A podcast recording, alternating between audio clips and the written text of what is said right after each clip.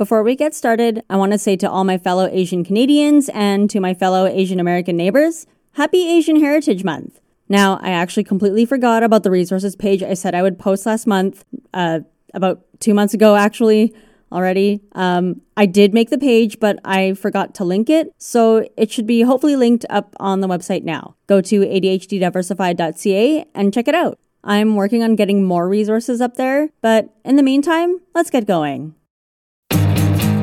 You're listening to ADHD Diversified, part of the ADHD Rewired Podcast Network. I'm your host, MJ, a Canadian born Asian with ADHD.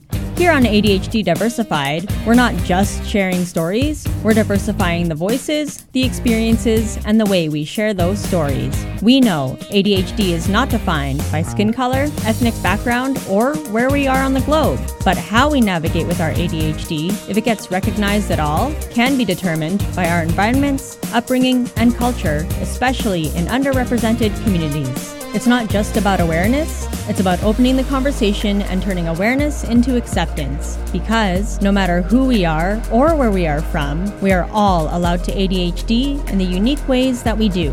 So, if you have ADHD and you're wondering where you fit in, you're in the right place. Find out more on our website at ADHDdiversified.ca. Anyway, transitions are hard, so enough with the intro and let's jump in.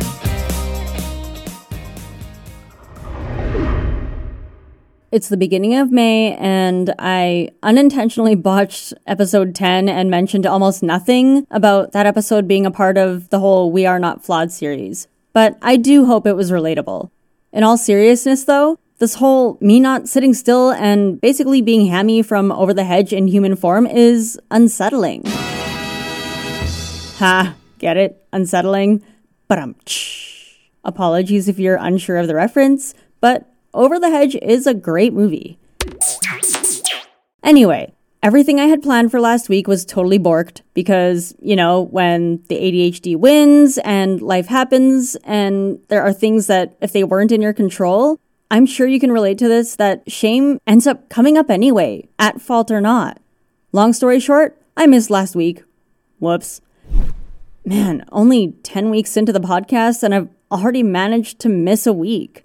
It seems like my theme of, uh, I guess, talking about shame has really come up a lot. And trying to overcome it is really tough. It must be something important or relevant, you know, if I'm bringing it up all the time. Because, you know, as people with ADHD, we've had to endure shame after shame, whether it's being shamed by others or shaming ourselves. Now, I know even though I've grown a lot since joining the Rewired coaching groups, which is what kicked me off to starting this podcast in the first place, and, you know, even though I've managed to, well, I think a lot of us have managed to survive the dumpster fire of a year that was 2020. Um, and then before that, I finally graduated from college before I even knew I had ADHD. There's still this nagging feeling and this not so awesome perception that I have of myself that I'm still a screw up, I'm still a fuck up, and that I'm not doing enough and that I'll never be able to do or be enough. Now, the thought doesn't come up as often as it used to, but I suppose it's just a habit that I'm used to being, you know, self deprecating. I'm used to being tough on myself, even in situations that don't even call for it. Does anyone else relate to that? So when those feelings come up, I find myself kind of rationalizing for them. I mean, why not keep expecting myself to make mistakes? Or why not keep expecting to fall short of someone else's expectations over and over? After all, if I have low expectations of myself, it'll be harder to disappoint myself, right? Wrong. I mean, I still manage to disappoint myself even when I've set the bar low. Let's see, how do I explain this? Okay, so I accept that I have ADHD. You know, I have tools and coping mechanisms and the new ones being presented to me all the time. You know, I get to pick and choose which ones I get to use for whichever appropriate situation. I guess what I'm trying to say is I accept where I fall short, but I don't stop there. It's hard, but once I get over the initial feelings of shame or you know, like a week's worth of being stuck in the shame. I'll take a really conscious effort and I'll make really deliberate actions to try and make sure they don't happen again. Or at the very least, not happen as often. I know the tools to help me succeed do exist, and I accept the fact that I can and have coped and compensated for the times when my ADHD brain has decided to take its sweet, sweet time to quote unquote help me get something done. In other words, not helped me. I don't know. I mean, okay, sometimes my ADHD brain can be helpful, but that's, you know, there's other stories for that. Anyway, I guess what I'm having a hard time accepting now is the fact that I've even managed to make it this far. Because here's the thing acceptance plays a huge part in the way we move forward and how quickly we can move forward. Sure, I've accepted the quirks. You know, some of them are what make me me. But that's only one piece of the puzzle when it comes to acceptance.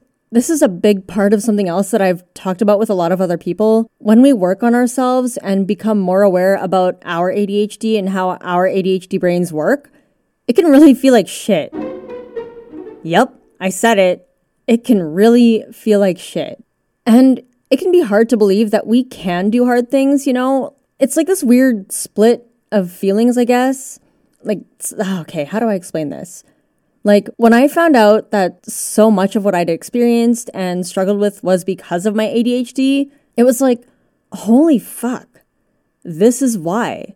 I must not be so stupid after all. But that was only the first part of that thought process, because the thought that followed that statement in my head was, but I am still kind of dumb, right?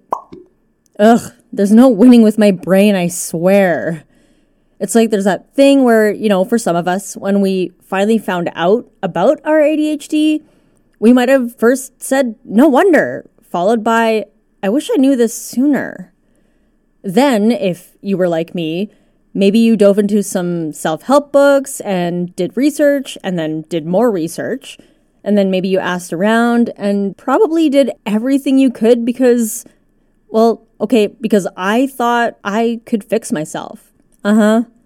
I thought, you know, at some point, even sometimes now, like I still think and hope that maybe I could fix my ADHD somehow.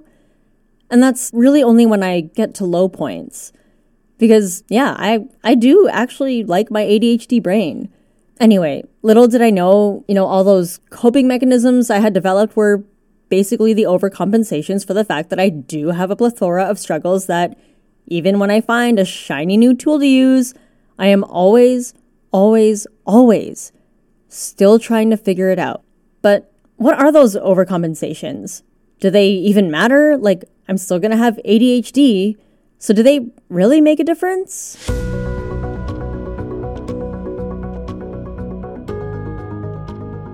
Okay, yeah, some of them, well, one in particular for me anyway, really does make a difference. Say for instance, you know, if you're if you're an overplanner like me, I like to be able to see ahead and kind of at least half expect what could be coming up next. Before, I used to be obsessed with planners and stationery and notepads and templates and printables, and then bullet journaling came along. Seriously, like anything I could get my hands on, I did anything and everything I could to help structure my lists and schedule my days on paper. Today, I've gone mostly digital. I personally really like using Outlook for my calendar because it makes time blocking really easy. And then Microsoft To Do helps me to sort of do quick brain dumps, and then I can drag and drop those lists into my calendar. And then there's ClickUp for even more task management, which I'm, as of this recording anyway, pretty obsessed with.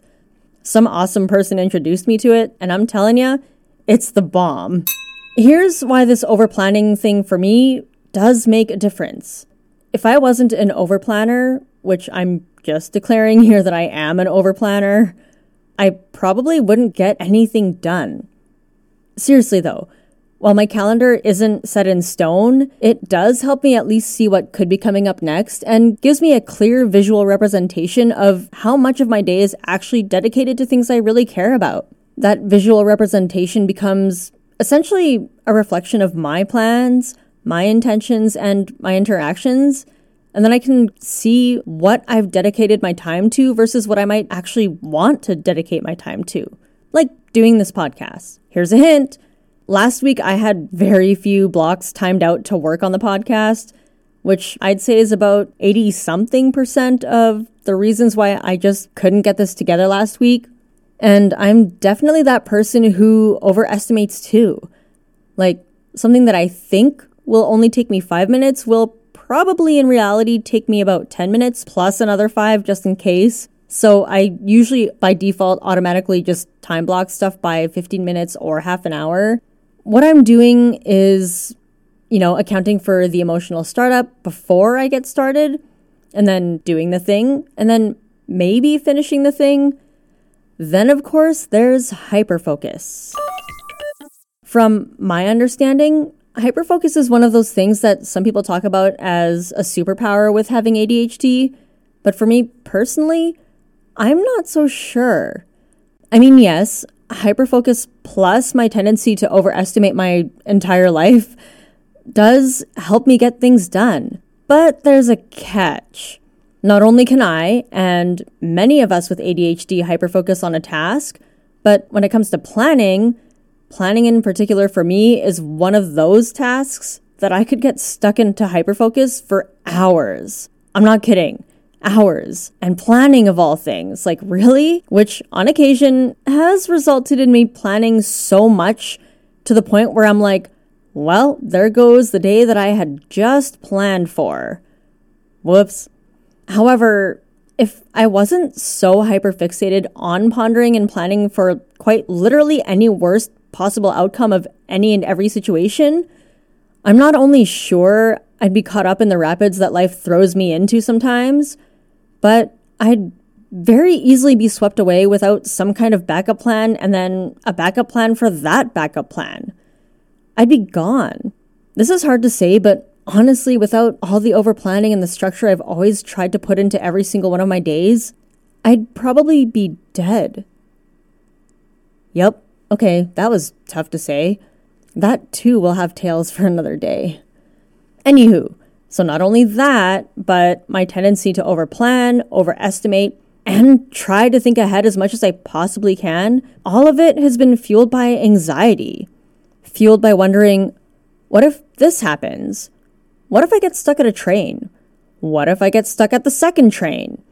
What if my car breaks down or a tire goes flat? What if the grocery store doesn't have everything I need on my list in one stop? Ugh, what if I have to make more than one stop? And what if on the way from here to there or anywhere, another car hits me or dot dot dot? Uh huh, you get it. It's the spiral. It can get pretty hectic in that ADHD brain of mine. And now, more recently, you know, the anxiety in me continues to rise. I'm fueled by the anxiety of something that isn't new, but just something that's been made more public, more open, more widely discussed. Especially during the pandemic, you know, it feels like I'm overcompensating more now than ever. You know, it's it's one thing after another it seems. And the biggest thing that I'm still just trying to to wrestle with is just knowing that no matter how I sound, accent or not, no matter where I go and where I show up, the moment I do show my eyes and my face, I will always appear to be a foreigner. I'm also fueled by the fact that as an Asian with ADHD, it breaks the stereotype of the model minority myth. And I'm anxious about, yeah, it sounds stupid, but I'm anxious about reputation of all things. I feel shame because I have feelings of shame about it because there are so many areas of my life that I believe I'm just, you know, not supposed to be like this. Anxiety on top of anxiety, and behind everything I try to do, behind everything I try to achieve, and even the things that I have achieved, and also behind every goofy face I make, and every pithy phrase and word of wisdom, and whatever comes to mind that might actually sound smart, I still wonder Am I ever just going to figure it out? The honest and realistic answer to that is probably not. And even with the awareness and the knowledge and the tools, the community, at the end of the day, I'm still going to have ADHD. All this to say, the anxiety, the coping mechanisms, the overcompensations, and I guess overcorrections really, in hopes that we might be better, just by trying and just by messing up when we do try, it does make us better. We aren't flawed when we try something and it doesn't work. What that really means is is that we've learned what doesn't work for us, and it helps to narrow down the search of what can work for us. We aren't flawed when we can't stick to our schedules, when we miss a day or a week, or even a month. We aren't flawed when we fall back into old habits and thought patterns that tell us that we're not good enough. And most of all, we are not flawed just because we have ADHD. My hope for all of us is that when we reach the point of acceptance, that even when we stumble, that we can always learn and know that we can get back up, that we can do hard things, and that we, that you, you are not alone. See you next time.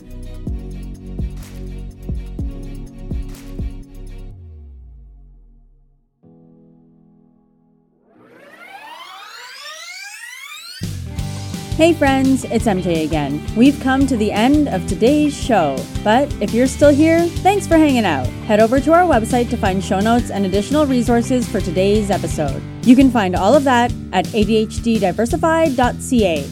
There, you'll also find the other podcasts on the ADHD Rewired podcast network ADHD Rewired with Eric Tivers, ADHD Essentials with Brendan Mahan, and Hacking Your ADHD with Will Curb. And the newest addition to the ADHD Rewired podcast family, check out the ADHD Friendly Lifestyle with Moira Maybin, now available on your favorite podcast player. You can find all of us at ADHDdiversified.ca. Join me and the rest of the ADHD Rewired podcast family for a live Q&A every second Tuesday of the month. Go to ADHDrewired.com slash events to register. You can subscribe to ADHD Diversified on Apple Podcasts, Spotify, or wherever you enjoy listening to your favorite shows. If you want to support diversity and neurodiversity, share this podcast with your friends, family, and whoever you think needs to hear our message. Who knows? Maybe someone's self advocacy just might start here. And if you like what you hear, We'd really appreciate it if you gave us an honest rating and review on Apple Podcasts, Spotify, or your favorite podcast app where you can leave ratings and reviews. Remember, ADHD is not defined by skin color, ethnic background, or where we are on the globe. We all have a story, we all have a voice, and no matter who we are or where we are, we can come together to share our unique experiences. Let's keep the conversation going. Thanks again for being on this journey with me, and we'll talk to you in the next one.